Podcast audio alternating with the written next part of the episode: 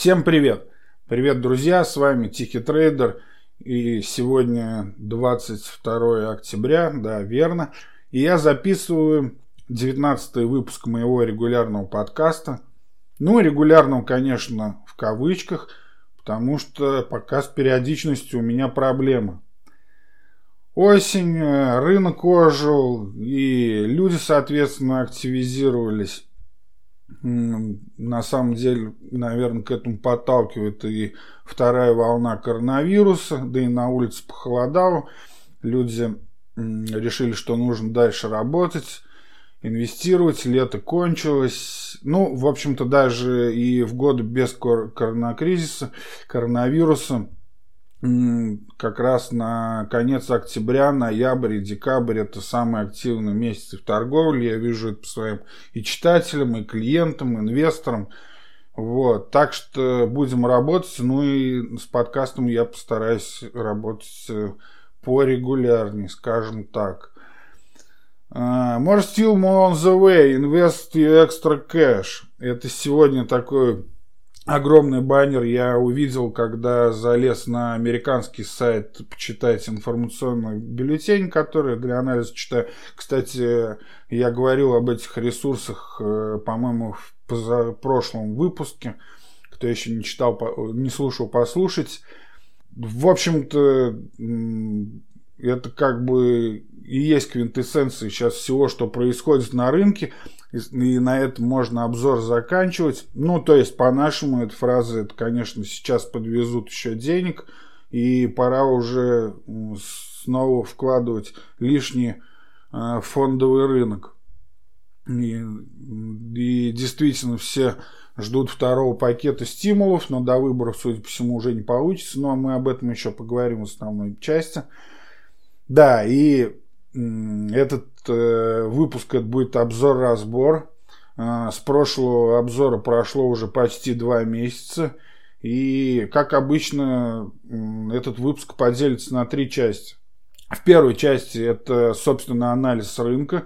Вкратце вспомним, как мы пришли к такому состоянию рынка, что происходит сейчас, ну и так далее, как получится. Во второй э, части вкратце о моей собственной торговле. И в третьей пробежимся по самым интересным, на мой взгляд, статьям э, в блоге Тихого трейдера dmatrade.blogspot или dmatrade.blogspot.com или .ru. И это основной мой ресурс. Вот. И в третьей части как раз расскажу про посты, которые, э, в общем-то, могут вам показаться интересными. Да, заранее благодарен вам за все ваши оценки, отзывы, комментарии в Apple подкаст, iTunes, YouTube и вообще на всех э, подкаст-приемниках, на всех платформах, где вы слушаете. Это круто и это очень помогает, не ленитесь. А, помогает, конечно же, продвижению подкаста, его смогут услышать другие, а значит вас будет больше, а значит мне будет интереснее э, записывать следующие выпуски. Вот тогда, может быть, я и поборю эту нерегулярность. Ну ладно, а теперь пора переходить к основной части.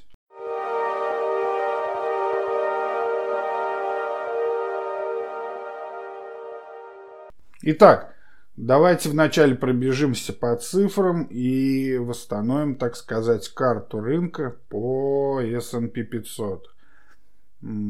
Как самому удобному инструменту, в общем-то, для анализа широкого рынка.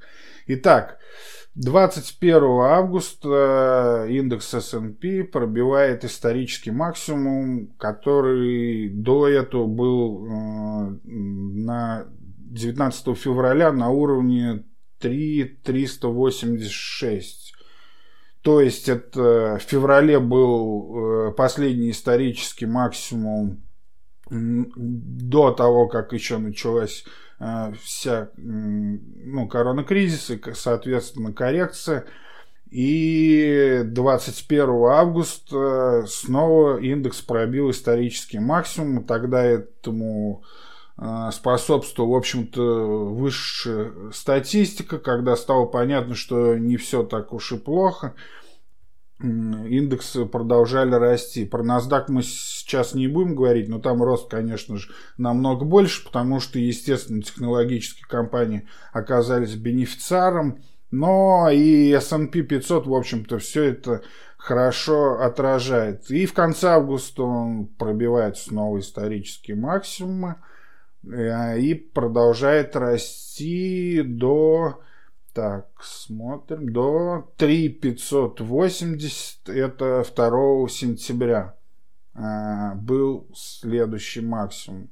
После чего началась, собственно говоря, уже текущая коррекция. А, началась она тогда, если вы слушали мой прошлый обзор, то как раз это было накануне встречи глав ФРБ, да, региональных банков ФРС в Джексон-Холле, и тогда многие почему-то перед этим ну, был, царил вообще оптимизм и думали, что Паул сейчас даст еще денег. Но я говорил как раз в том выпуске перед этим э, встречей, который, кстати, проходил онлайн в этом году, как и все, в общем-то, вот. И я говорил то, что, конечно, оптимизм это хорошо, но до рынка остается, до выборов остается еще больше двух месяцев. И вряд ли ФРС сейчас будет загонять на самый максимум. И я так и думал, что все-таки не то, что ужесточит риторику, но и нового ничего не скажет. Потому что обоим партиям, в общем-то, выгодно то, что э, во время выборов э, S&P 500 пусть будет не на, там, не на исторических максимумах, но близко к ним. Тогда действительно все может пройти более-менее спокойно. А если бы тогда, два месяца назад, Джексон Холле э, Пауэлл начал бы уже накачивать хотя бы риторикой Э, опять S&P 500, пообещав там, ну, какие-то новые там стимулирующие немедленные программы, то, естественно, э, два месяца просто рост не выдержал рынок. Ну, в общем, нужна была коррекция, она случилась.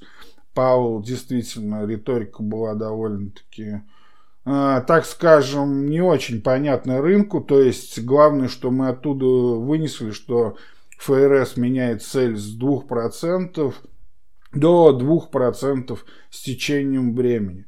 Вот. Но, то есть... Ну ладно, об этом сейчас поговорим еще чуть позже. А, пока зак- закончим со скучными цифрами. И после этого рынок не понял, короче, каким образом хочет Павел добиться этой двухпроцентной Э, инфляции и тем более никаких э, новых там каких-то стимулов предложено не было и рынок начал падать. После этого за 15 торговых дней индекс упал на, на, на около 9, на 9,3% получается, да. И после этого заговорили уже о новом пакете финпомощи. Ну, изначально там и сейчас ведется речь о двух миллиардах, э, двух триллионах, вернее, 1,8 триллионов, но демократы хотят, чтобы эти деньги пошли муниципалитетам, Трамп с этим не согласен и не хочет усилять власть демократов на местах, так скажем, с помощью этих денег. И, соответственно, все это длится до сих пор. Но на тот момент это казалось всем, что вот сейчас так и примут. Получилось ралли на, ну, на две недели ралли продолжалось до 3, 5, да, 3 534 и уже были готовы ну, снова опять дойти до исторических максимумов и пробить, но тут как раз вот эти вот все терки между демократами и республиканцами и начались. И ВОЗ и ныне там, уже 7 торговых дней мы видим откат, теперь уже вряд ли э, примут э, до выборов весь этот пакет новых стимулирующих мер, а если там как-то даже так случится и примут, то, возможно, не в том объеме.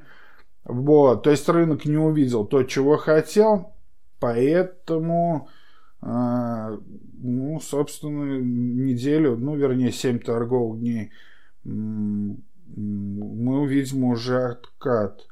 И самое главное, что акции роста в этой коррекции, не вот в этой семидневном откате, а вообще за с момента, когда она началась э, со 2 сентября, акции роста в этой коррекции, я посмотрел, падают на 30% быстрее стоимостных акций, да, то есть акции рост, это, ну, понятно, эти все Amazon, Netflix и все, что мы так любим. Вот, но это вполне логично, это вполне нормальная картина рынка, потому что мы видели, что во время восстановления именно они и восстанавливались быстрее всех, потому что получали и прибыль во время коронакризиса, ну, они не так страдали, все цифровые услуги, все цифровые ритейлеры, в общем-то, естественно, чувствовали себя лучше, чем там э, остальные сектора в S&P 500, которые сильно пострадали от всех этих карантинов и так далее. Так что здесь все вполне логично. Да, сейчас мы в разгаре, можно сказать, сезона отчетов. Э, многие компании уже отчитались. Банки в самом начале, которые отчитаются, как правило, первые а, порадовали и удивили аналитиков своими отчетами. Но это отдельная тема, и я написал уже по этому поводу отдельный пост, упомяну его и здесь, если не забуду в конце в дайджесте. Так вот, еще немножко скучных цифр. Э, получается, что Напомню, что в первом квартале прибыль э, упала на 49% по сравнению с первым кварталом 2019 года. Да? Квартал-квартал. Во втором на 33%. В этом э, ожидается, что на 19%. То есть это сюда входят уже компании, которые отчитались и прогнозы консенсус прогноз аналитиков на те компании еще остались. А сейчас мы даже еще 50% отчетов не переплюнули. Хотя многие крупные, конечно же, уже и Netflix отчитался. И Tesla сегодня там показал, что в полтора раза больше у нее выручка. Утром вроде как смотрел просто Теслу. Я не держу сейчас в портфелях, поэтому, ну, так, мельком посмотрел их отчет. Вот. Э, то есть, э, ну, видно то, что должно на спад. Конечно же, все это еще убытки, но в любом случае убытки идут на спад, так скажем.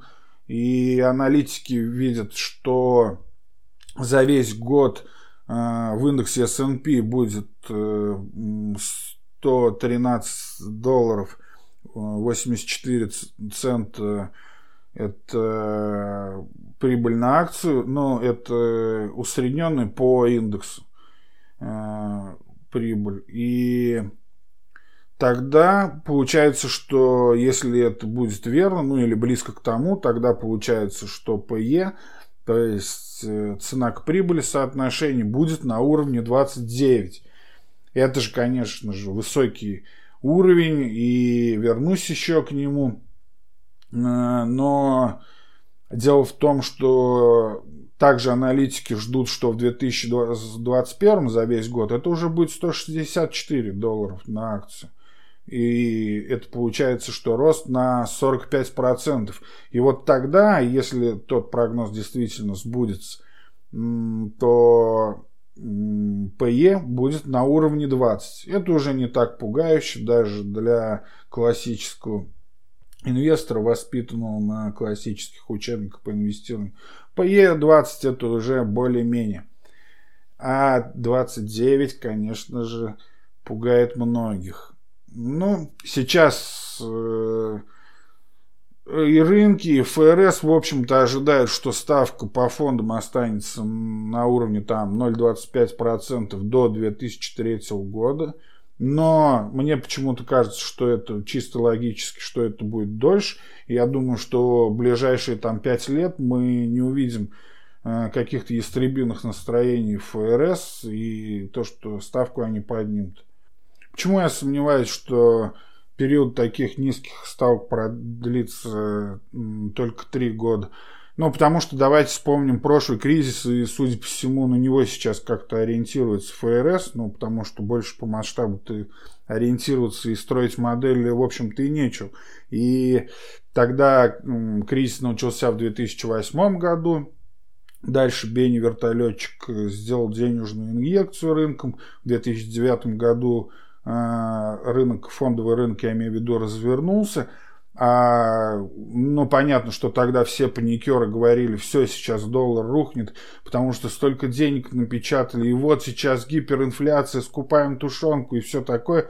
На самом деле, только к 2011 году инфляция выросла до 2%. И то, если помните, там дело в том, что начался банковский кризис в Европе, который ну, из-за своей бюрократии, в общем тормозили, когда ФРС вовсю уже денег раздавал. И вот ну, наложим это, то есть с 2008 по 2011 год как раз до 2% инфляции выросла. И получается сейчас просто ФРС тупо сравнивает э, как бы берет это заводные данные, вот то, что происходило при прошлом ипотечном кризисе, получает эти три года, ну и вот получается 2023 год. Но э, смотрите, средняя инфляция с 2010 года осталась на уровне ниже 2%. То есть никуда дальше расти она так и не стала. Хотя Фед потом еще э, печатал деньги, увеличил баланс, только в каком там 2018 году попробовал сократить, ну, вроде 2000 или 2019, не помню уже, ну, в общем-то, это вызвало обвал рынка. Ну, там еще и Трамп, конечно, своей войной с КНР наложился. Вот, но э, суть в том, что э, сейчас напечатано больше денег, но сейчас мы выходим из самой глубокой за 90 лет рецессии, то есть э, как бы сравнить ее с ипотечным кризисом. Но да, хотя эмоционально я точно помню, как это происходило, я точно помню э, все заголовки. Эмоционально это было намного круче для людей, чем в этот раз. Но не знаю, то ли люди привыкают, то ли приходят более новое поколение, там миллениалов, зумеров, которые торгуют через Робин Гуды, которые, в общем-то, не так уж и боятся этой волатильности. А тогда в 2008 Э, году и 2000-2009. Я прекрасно помню эту панику, и я тогда только всерьез как бы начал э, работать уже именно с фондовым рынком. Тогда все на словах выглядело, конечно, намного страшнее, хотя потом все так же быстро и восстановилось, но не так быстро в этот раз. Так вот, то есть Фед накладывает эти три года, получает там 2023, но да, это все хорошо, если мы действительно сейчас плавно пойдем, экономика будет восстанавливаться и так дальше. Да, тогда может быть и три года, но за эти три года не должна произойти больше вообще никакого тогда дерьма. Э, и, в общем-то, тогда все будет хорошо. А здесь риски, знаете ли, разные есть. И опять же, как в 2011 году, просто э, может начаться какой-нибудь там опять банковский кризис в Европе. Вот, потому что, ну, как я уже сказал, и мы помним это, потому что Европа, она как бы не единая, для того, чтобы принять какие-то согласованные решения, это нужно, короче, много бюрократических заковык, и так это именно было при прошлом кризисе, но, возможно, они чему-то научились, и, и в этот раз как бы все это проскочит. В любом случае, я бы не ставил на то, что за ближайшие пять лет там инфляция вырастет сильно, и ФРС прям придется прибегнуть к такой уж ястребиной политике. Нет, это вряд ли. Итак, с политикой ФРС, в общем-то, все понятно, она прозрачна. понятно участникам рынка, во всяком случае в том, что касается инфляции. А я напомню, что у ФРС вообще э, есть двойной мандат, и она должна следить за, во-первых, инфляцией, во-вторых, за рынком труда, ну, то есть, грубо говоря, за безработицей. И, в общем-то, формально в список обязанностей ФРС вообще не входит э, там цель следить за состоянием фондового рынка или за, там, не знаю, состоянием Э, развитием там, экономики. Нет, у ФРС, ФРС должна следить за инфляцией и за рынком труда. Но естественно то, что так или иначе ФРС и все ее члены как-либо привязаны к политике, к своим партиям, и, конечно же, здесь э, ведется игра большая, но, опять же, перед выборами ФРС достаточно умеренно себя ведет, и я не удивлюсь, если в последние дни все-таки выступит с какими-то новыми силами, э, чтобы нивелировать, то, что правительство, так и Конгресс не договорились о пакете стимулирующих мер. Возможно, если коррекция на фондовом рынке продлится, то ФРС как-то и поддержит, хотя бы с риторикой, потому что перед выборами, повторюсь, обоим партиям выгодно то, чтобы э, рынок был близко к максимуму. Пусть не пробивал хаи, но был близко к максимуму. Иначе избирателю это не понравится и начнется черти что. И в итоге и пакет стимулирующих мер уперся в выборы, и все уперлось в выборы. И действительно, многие инвесторы сейчас их боятся, многие сидят на иголках, и много статей о том, что что будет, если выиграет Трамп, что будет, если выиграет Байден. Сейчас Байден, э, судя по всему, по опросам набирает больше очков. Но, в общем-то, это было так и в 2016 году. А если посмотреть э, отчет, правильно Бегларян заметил то, что если мы посмотрим отчет э, агентства, которое проводило опрос в 2000, аналитику в 2016 году, единственный угадал приход Трампа, ну, единственный из крупных, понятное дело, то там цифры очень даже близки и сейчас. Хоть есть у Байдена перевес, но он небольшой. Вот, так что и здесь опять же почему-то э, сложился консенсус прогноз, ну во всяком случае как бы вот среди российских трейдеров, инвесторов, э, я просто это слышу со всех сторон, и сложился консенсус в том, что нужен Трамп для роста рынков. А вот если придет Байден, то будет все плохо. Но я уже говорил свою позицию, чисто теоретическую, то, что на самом деле, мне кажется, то, что Байден не так уж и плохо и опасен для рынка, как Трамп на втором сроке, понимаете? Я повторю просто вкратце эту мысль свою. Дело в том, что э, Трамп э, на втором сроке мы не знаем, что бредет ему в голову и что он, какой след он захочет оставить о себе в истории. И вполне может, да, у него была такая изоциалистская, черт, политика в, в, свой, в период своего первого срока, но что ему мешает на втором сроке показать себя таким суровым мужиком, и чтобы остаться в истории э, не только как тот, кто отменил там налоги, так что, а Байден, в общем-то, это будут демократы на первом сроке, и э, по стимулирующим мерам э, для экономики, в общем-то, останется все то же самое. По налогам, да, возможно, налоги для бизнеса повысить, но, знаете, Трамп их на втором сроке уже не снизит, потому что, ну, тоже уже нет возможности снижать, а для чего он это делал во время первого срока, но чтобы, во-первых, э, доказать бизнесу, что он за них и получить их поддержку. А на втором сроке он будет хромой уткой. В общем-то, поддержка ему это от Уолл-стрит, она ему не нужна. А какие у него амбиции в его старческой голове будут, но мы не знаем. И, то есть, какую-нибудь войнушку на Ближнем Востоке мы вполне можем получить.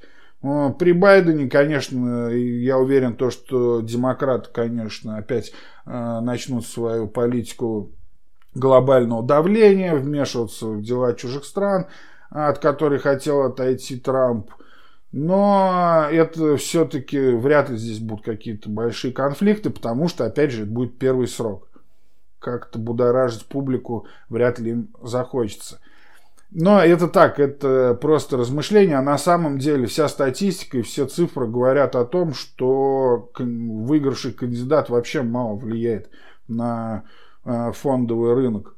То есть сами выборы, да, влияют очень.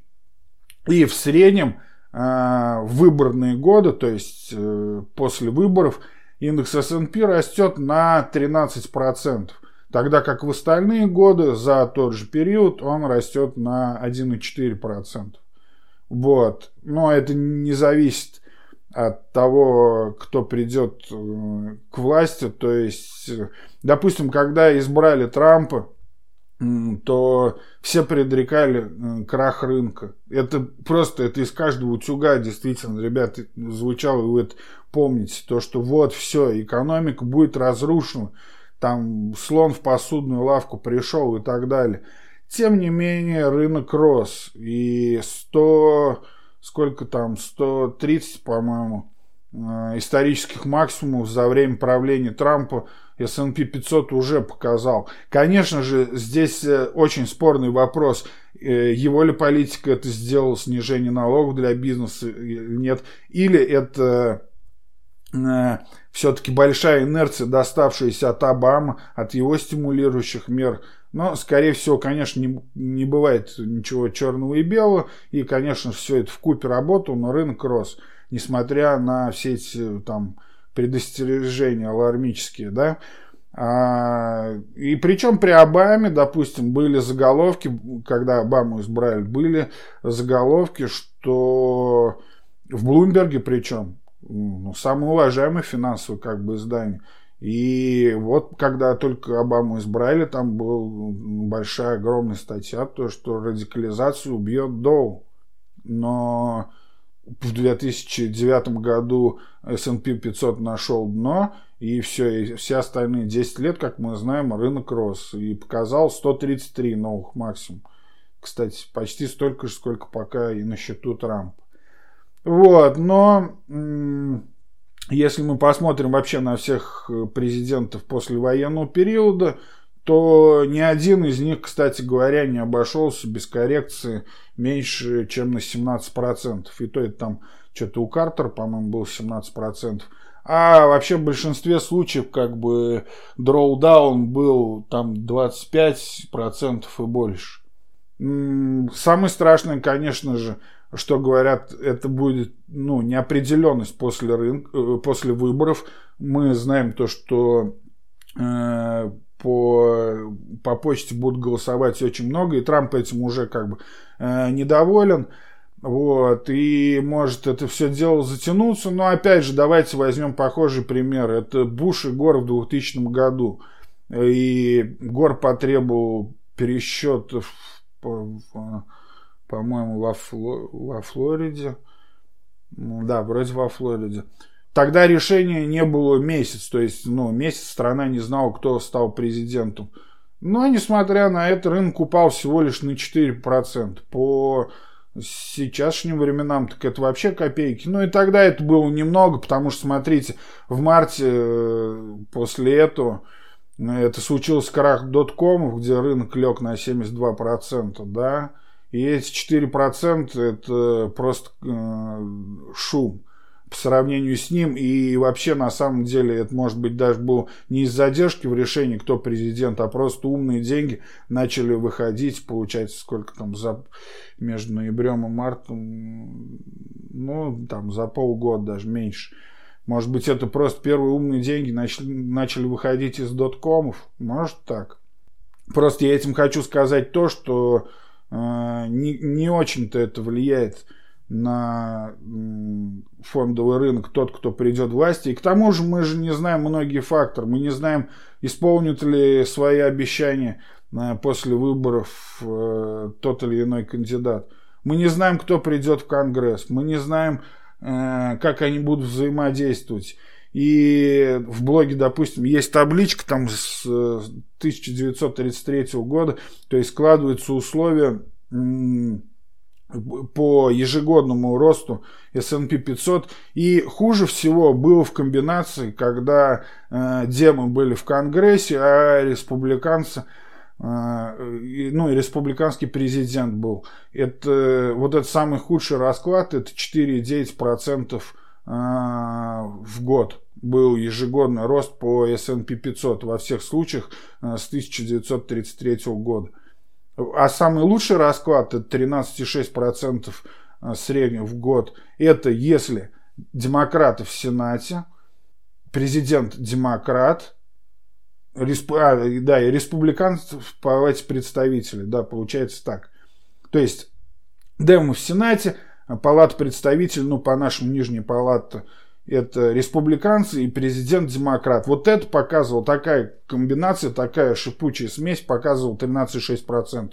Самый лучший результат. И, кстати, сейчас это очень может быть так, если Байден как раз э, выиграет эти выборы, то на следующих выборах уже в парламент, а частично они будут проходить вместе с этими президентскими выборами, то частично как бы, ну, это уже может к этому идти.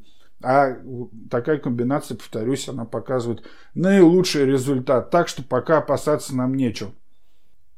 Но, естественно, когда волатильность на рынках растет, СМИ сеют панику, и, в общем-то, уже до выборов, конечно же, никакие объективные, ну, даже во время сезонного отчета, там, посмотрите, мы сейчас реагируют все акции ровно, ну, в моменте, конечно, после выхода отчета акция живет своей жизнью, но это очень мало, а рынок, конечно, идет туда, ну, согласно ожиданиям, опять же, последним там э, чихом Трампа или высказыванием Байдена. Сегодня у нас, по-моему, э, последние дебаты будут.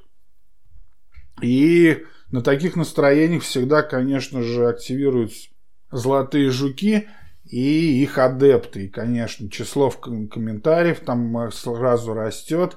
Это же такая самая простая позиция, которая просто, я не знаю, ой, вбивают в голову просто не то, что даже инвесторам, потому что если ты как бы профессиональный инвестор, даже не то, что профессиональный, если ты просто действительно там э, работаешь со своими деньгами, куда ты инвестируешь, то такую чушь ты не будешь гнать. Но друг, э, очень такая позиция, то, что устойчивая, то, что вот сейчас э, ФРС печатает деньги, поэтому все, мы все погибнем, доллар опять рухнет, опять я слышу то же самое, что и в 2009 году, все, все пропало, покупаем золото, и сейчас оно будет расти. Давайте, давайте, скупайте золото, и потом вы будете опять с ним 10 лет сидеть э, до того, что, чтобы оно опять до своих максимумов. И всем говорить, как же неправильно устроена экономика, да мир сошел с ума. Я совсем не против золота.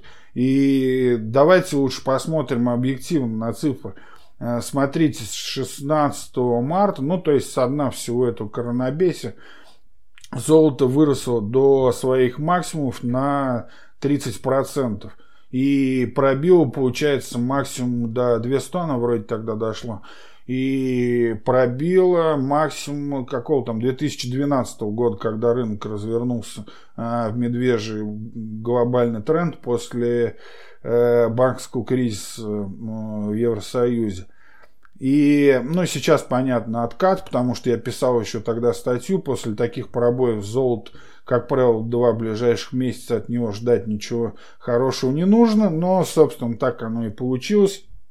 И э, хорошо, если вы почитали тогда этот пост, и вас оградил это от покупки золота на самых хаях, вот, напомню, что само по себе золото именно – я торгую только краткосрочно в рамках стратегии 7 пар плюс золото.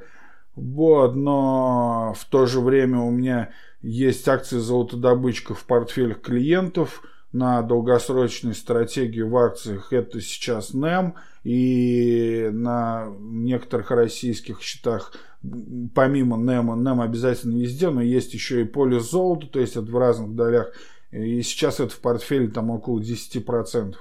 А, по Форекс, на Форексе именно золото в краткосрочной стратегии. Сейчас у меня не открыт ни одной позиции, но это, к этому мы еще перейдем. Так вот, э, что говорит нам в пользу действительно бычьих настроений? Ну, смотрите, на 30% вырос со дна, но, естественно, был испуг.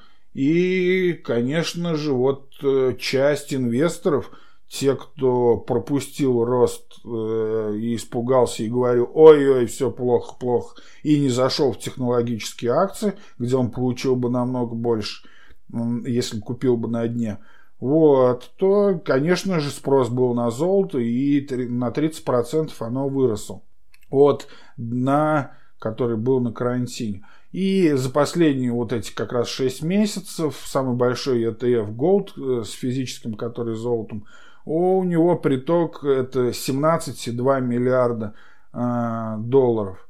А смотрите, а за три года туда, в этот же ETF Gold, да, был приток 23 миллиарда долларов. То есть э, там две трети э, пришло за последние полгода. И во все биржевые ETF пришло э, слитков больше там чем на тысячу тонн. И мы помним эту историю, когда был ажиотаж с физическим золотом, и действительно самолет возили э, на склады, которые обеспечивают э, э, поставочные контракты на американских биржах. Была эта история, по-моему, я не помню, то ли в мае. Вот, ну, то есть не хватало реально физического золота именно под эти ETF. И вот тоже, когда говорят про то, что да, там бумажное золото, вот эту вот балалайку включают, но вот мы видели на том примере, копните там, посмотрите по истории весной, как это на самом деле происходит. И если действительно э, биржевой ETF привязан э, к голоду, то, конечно же, э, ему поставки именно физического золота нужны. Собственно, это все и рассчитывается. И, но многие этого не понимают, понятно, и поэтому пишут всякую чушь. Так вот, золото на самом деле, если уж говорить, мы начали сегодня, как э, что зависит от выборов, то и золото не зависит от выборов. Там, скажем, после выборов 2004 года э, золото как раз и вошло в восходящий тренд. И этот восходящий тренд после Обамы продолжился в 2008 году.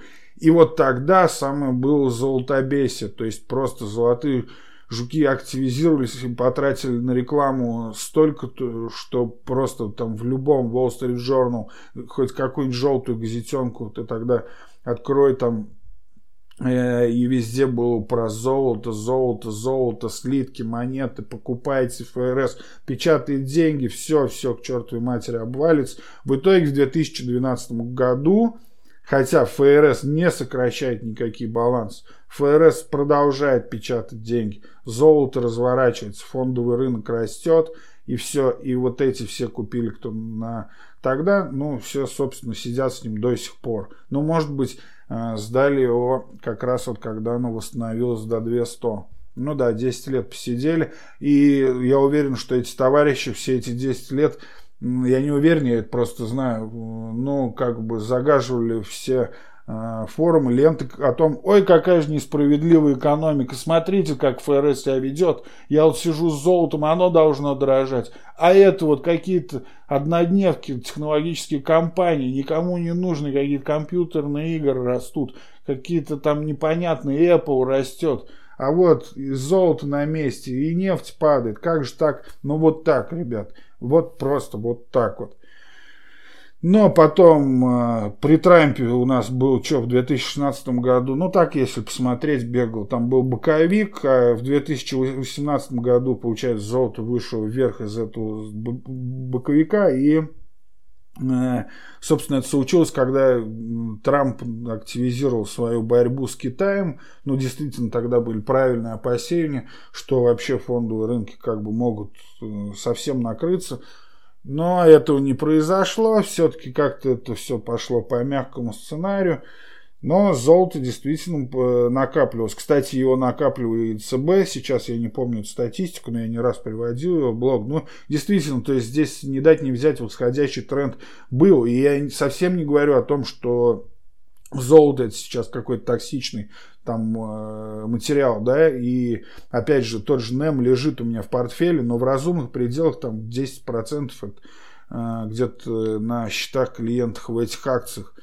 Вот. И сейчас, конечно же, смотришь э, ну, со слезами, когда вместе падает он вместе с Немом, но я сказал свою позицию, то, что до, если у вас сейчас есть этот разумный хедж э, в портфеле в виде пусть золотодобытчиков или пусть контрактов на золото, неважно, то рыпаться до выборов не нужно, потому что действительно при сильной тряске золото может показать, и все-таки импульс был сильный, и золото может показать довольно-таки сильное еще движение после выборов, если там что-то пойдет не так, но посмотрим на это.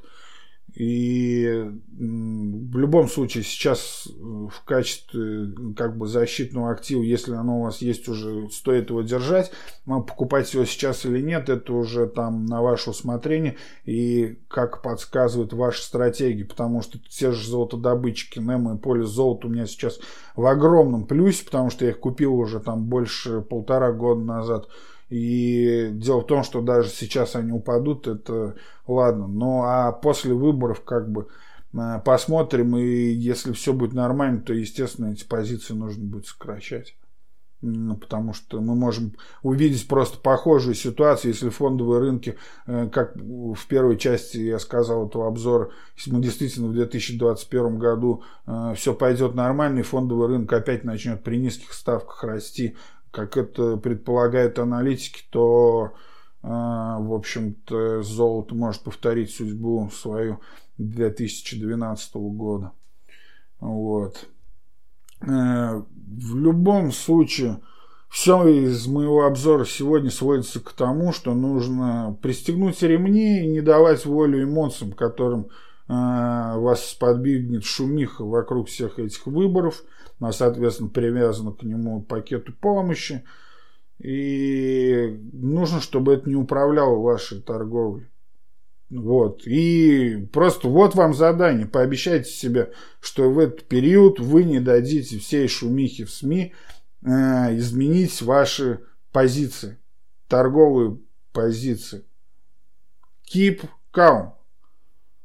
Просто стойте на своем. Это сейчас лучшая стратегия, поверьте оцените все трезвым взглядом, когда пена осядет после выборов, и просто сделайте это и не переживайте. И поменьше, конечно, читайте всех этих разгромных статей в духе, что будет, если победит там Байден, ну или его антагонист Трамп. Вот, а теперь а вкратце моей торговли и стратегиях тихого трейдера. 16 октября я выложу последний отчет по акциям, то есть по стратегии с долгосрочными акциями э, в блоге dematrade.blogspot.com. И ссылку я положу в описание. Она будет как бы отправной точкой, если вам это будет интересно посмотреть. И за два месяца после последнего отчета в рублях прибыль составила 12%. Я выложил там э, подробную э, табличку одного счета, ну, естественно, с закрашенным номером счета, но реально из торгового терминала Финам, а не какую-то там разукрашку в Excel. Вот. 12% это после 20% а, в предыдущем отчете, но на него ссылку найдете в последнем отчете, да. То есть это по типу матрешки они всегда построены. Вот, ну, чтобы можно было посмотреть историю, как раньше это проходило, а не лазить по всему блогу. блогу. Вот. Э, В долларах результат немного поскромнее, потому что, конечно, курс рубля тоже тут сделал свое дело, но и позиции немножко различаются э, у долларовых и рублевых счетов клиентов. Так что и на долларовых счетах все очень хорошо. Сейчас э, около 10-12 позиций открытых есть. Вот. Э, а большую часть по-прежнему занимают э, технологические компании, конечно же, в том числе там AMD и Nvidia.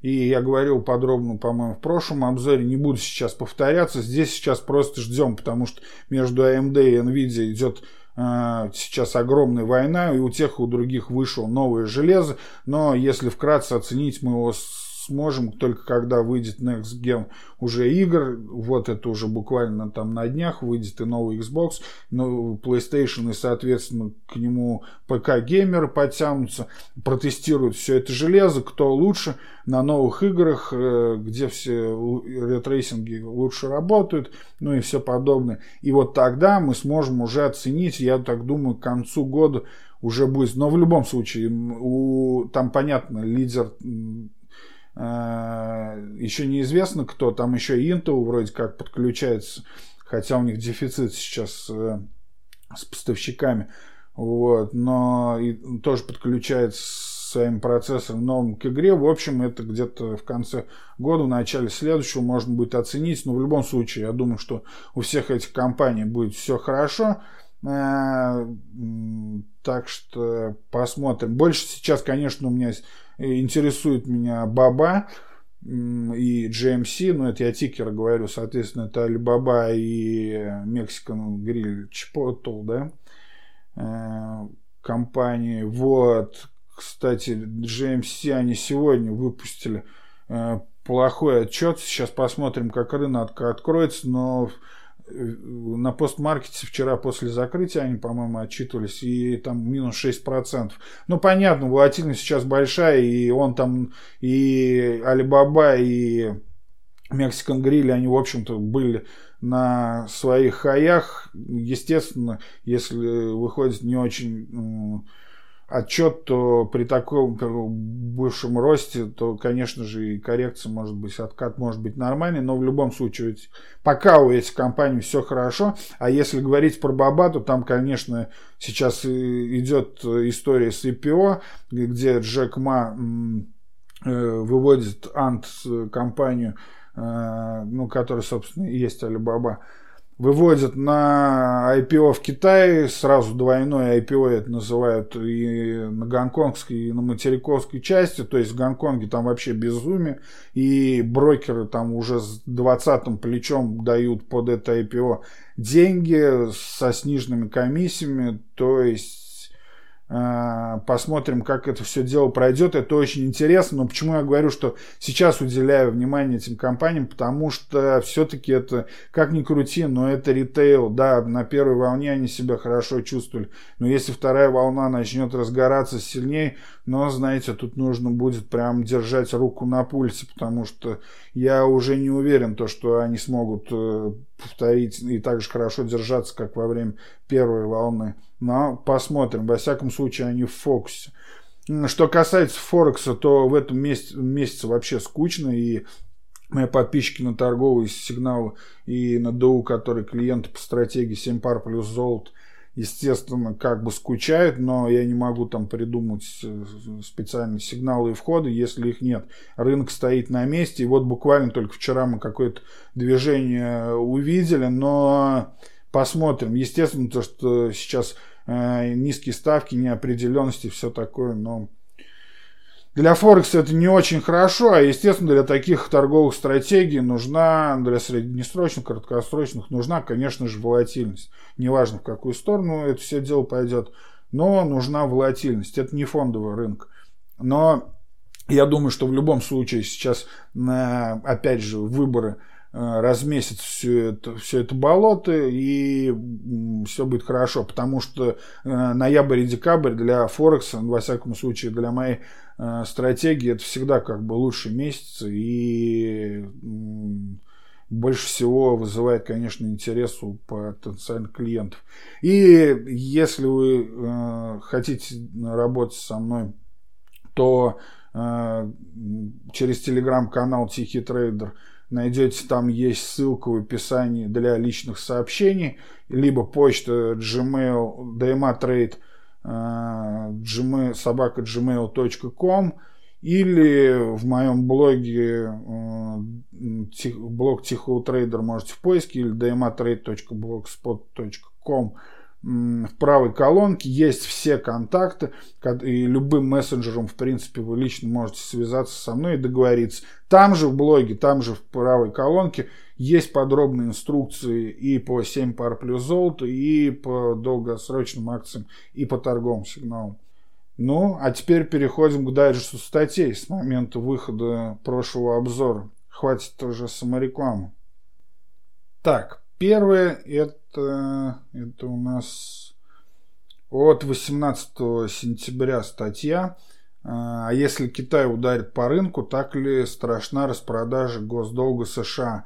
Но здесь я действительно уделил внимание еще одной вот этой вот байке, то что вот сейчас Китай обидится там на Трампа или на Байдена, на кого угодно, распродаст свои бумаги, и все, мировой экономики, все, крах и кранты.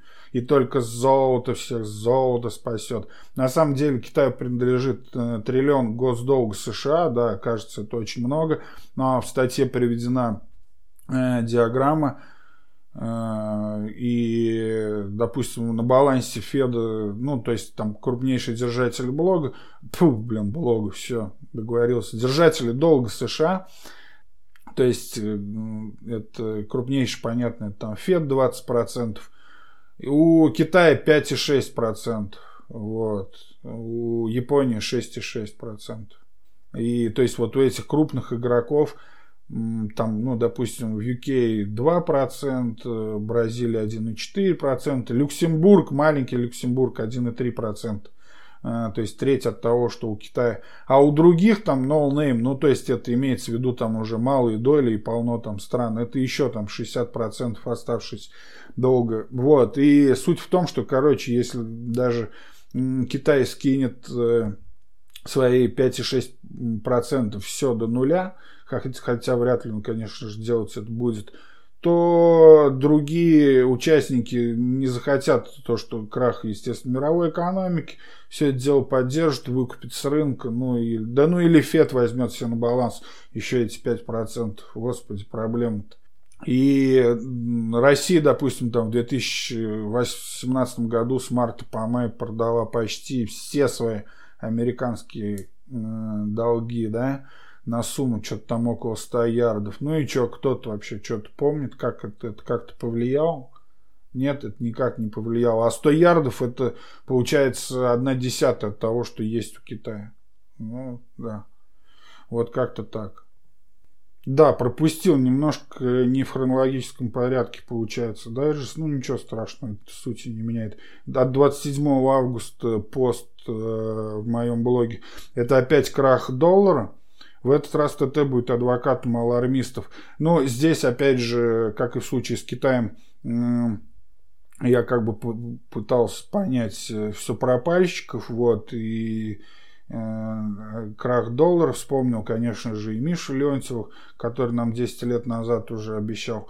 Э, ну, ладно, суть не в этом, это так, шучу на, на самом деле уже в этом выпуске наговорил много, поэтому не буду углубляться. Здесь довольно большая как бы статья. И почитайте. И тут интересно то, что здесь я действительно попытался встать на сторону тех, кто говорит, что доллару все кранты, сами они это потому что делать не умеют и обычно какими-то примитивными как бы объясняются Э,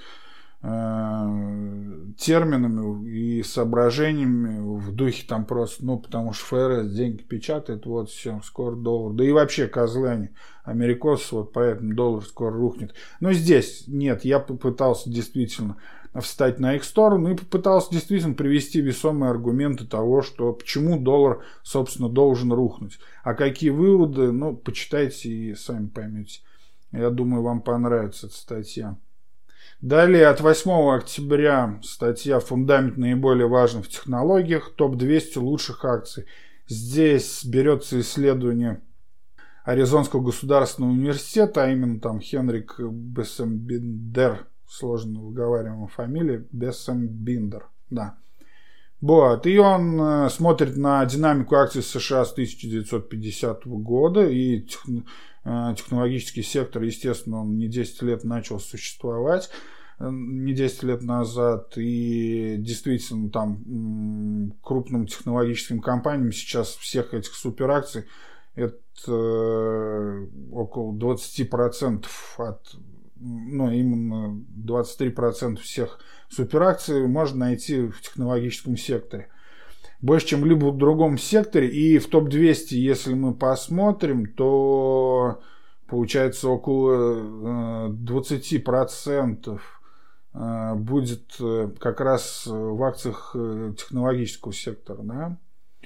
Но если мы посмотрим, тут вот в чем дело, когда мы посмотрим на худшие 200 акций, в каждом десятилетии, то технологические акции здесь уже 30% составляют. То есть речь идет о том, что не нужно думать, что все э, технологические акции всегда хорошо, хорошо растут и все. У них очень сильный разрыв, то есть они очень редко оказываются, оказываются э, в среднем дециле, так скажем.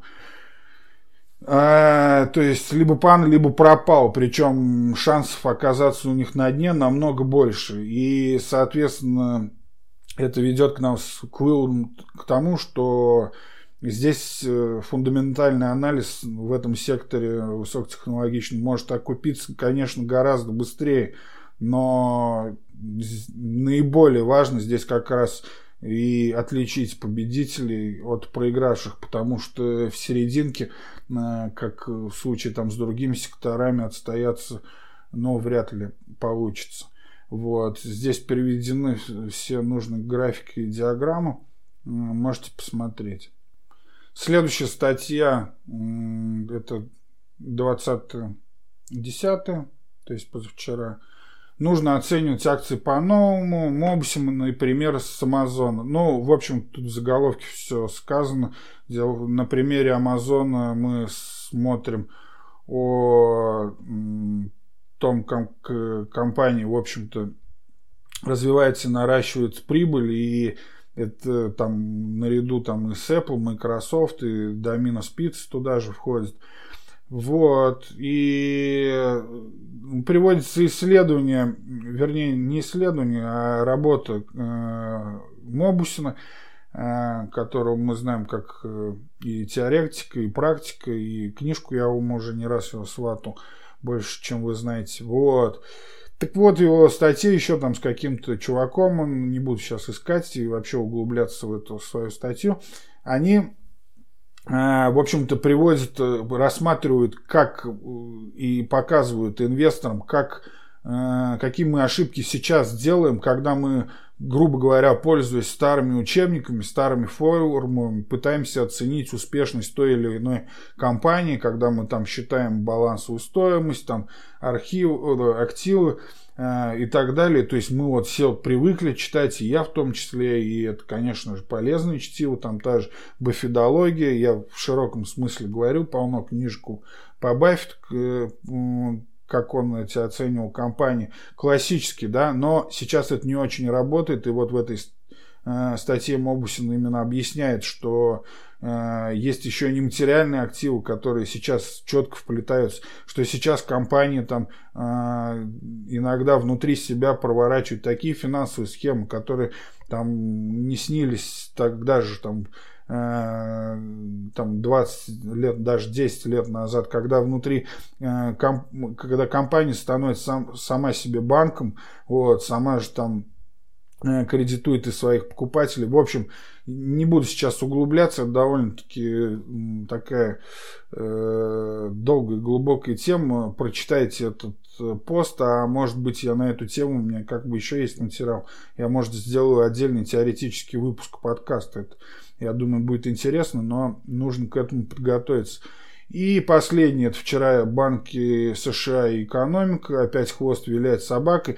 Дело в чем? То, что банки очень хорошо отчитались, о чем я говорил в первой части, они как бы ошеломили своих, э, не своих, а ошеломили аналитиков своим прогнозом, ну то есть намного их перегнали. Вот. И сейчас э, я просто слышу и читаю от многих то, что вот банки э, продолжают свой ну, а, разворот, и вот он сейчас восходящий тренд только, можно сказать, начинается, всем нужно туда заходить, но я вот с этим не согласен, и во всяком случае пока по банкам я э, на заборе, то есть я не, у меня не было по ним позиций, и не собираюсь я их сейчас покупать, во всяком случае там до, там, скажем, до Нового года.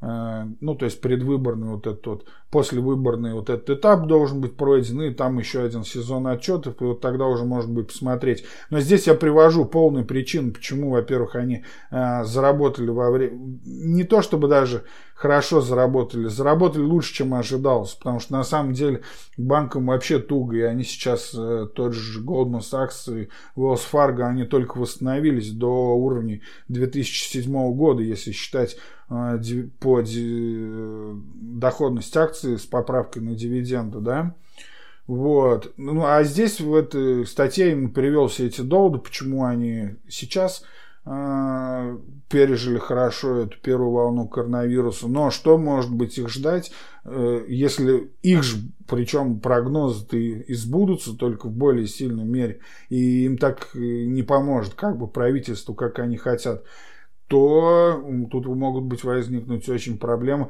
И я бы пока не стал влазить в этот банковский сектор. Такие вот я отобрал за этот период, на мой взгляд, интересные для вас статьи. Почитайте в блоге. А по основной части у меня на этом, наверное, все.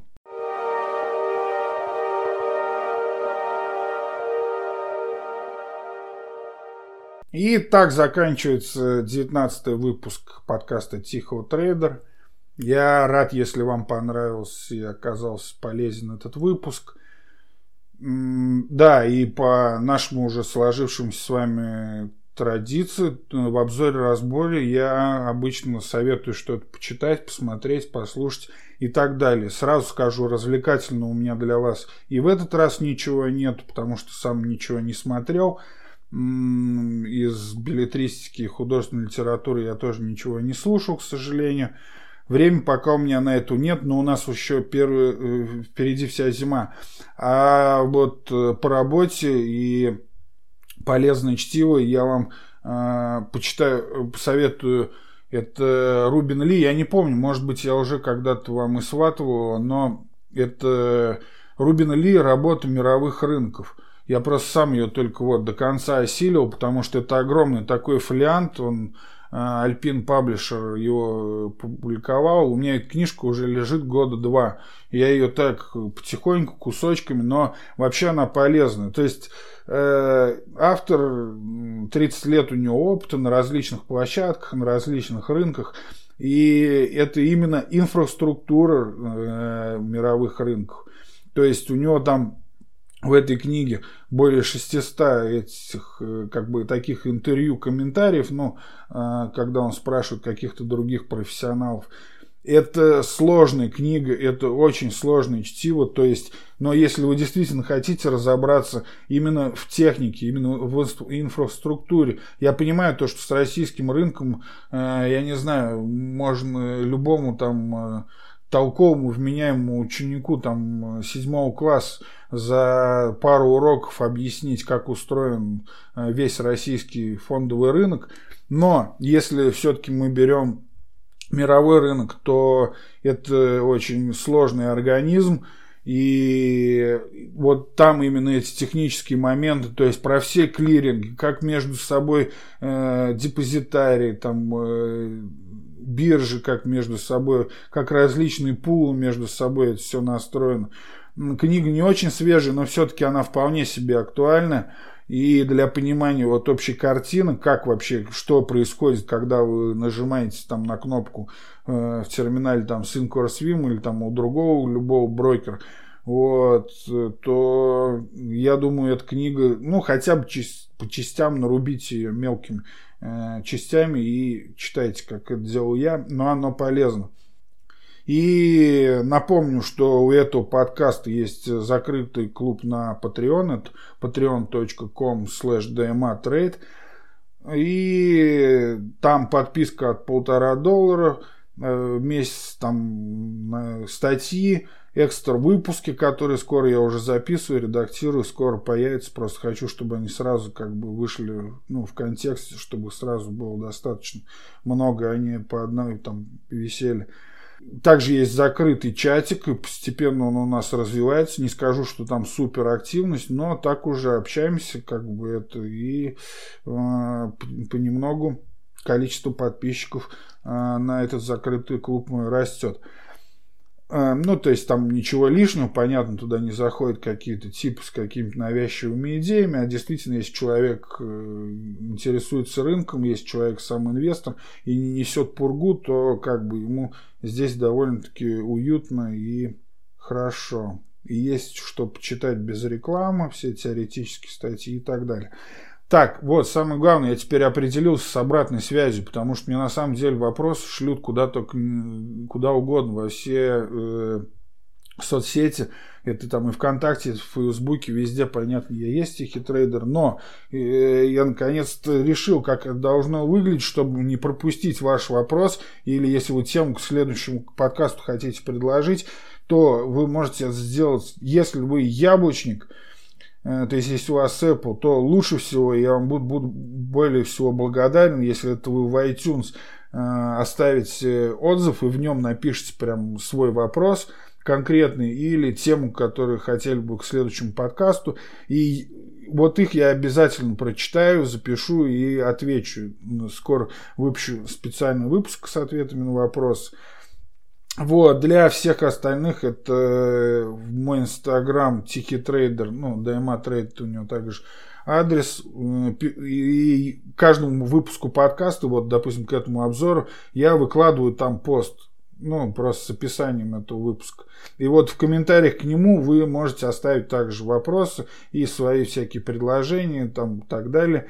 Э, все это приветствуется, только э, не в директ, потому что в директ личные сообщения, извините, но это только по работе, это только за то, что мне платят деньги, и я общаюсь со своими клиентами. Естественно, на все это отвечать, особенно директ, я там даже не, за, не, за, не замечу ваш вопрос, потому что там туда шлют все от рекламы пирогов и экскортниц до там, не знаю, каких-то поддонов и все такое, все весь этот мусор в директ как-то их не блокируй, лезет. То есть пишите в комментариях э, к посту с описанием конкретного подкаста, выпуска.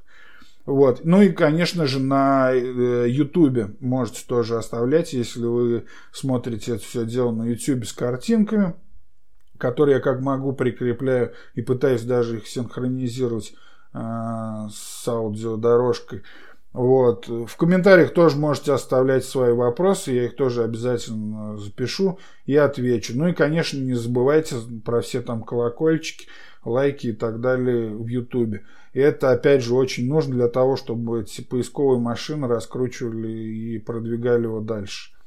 Ну и на этом, пожалуй, у меня все. Будьте здоровы. Удачи!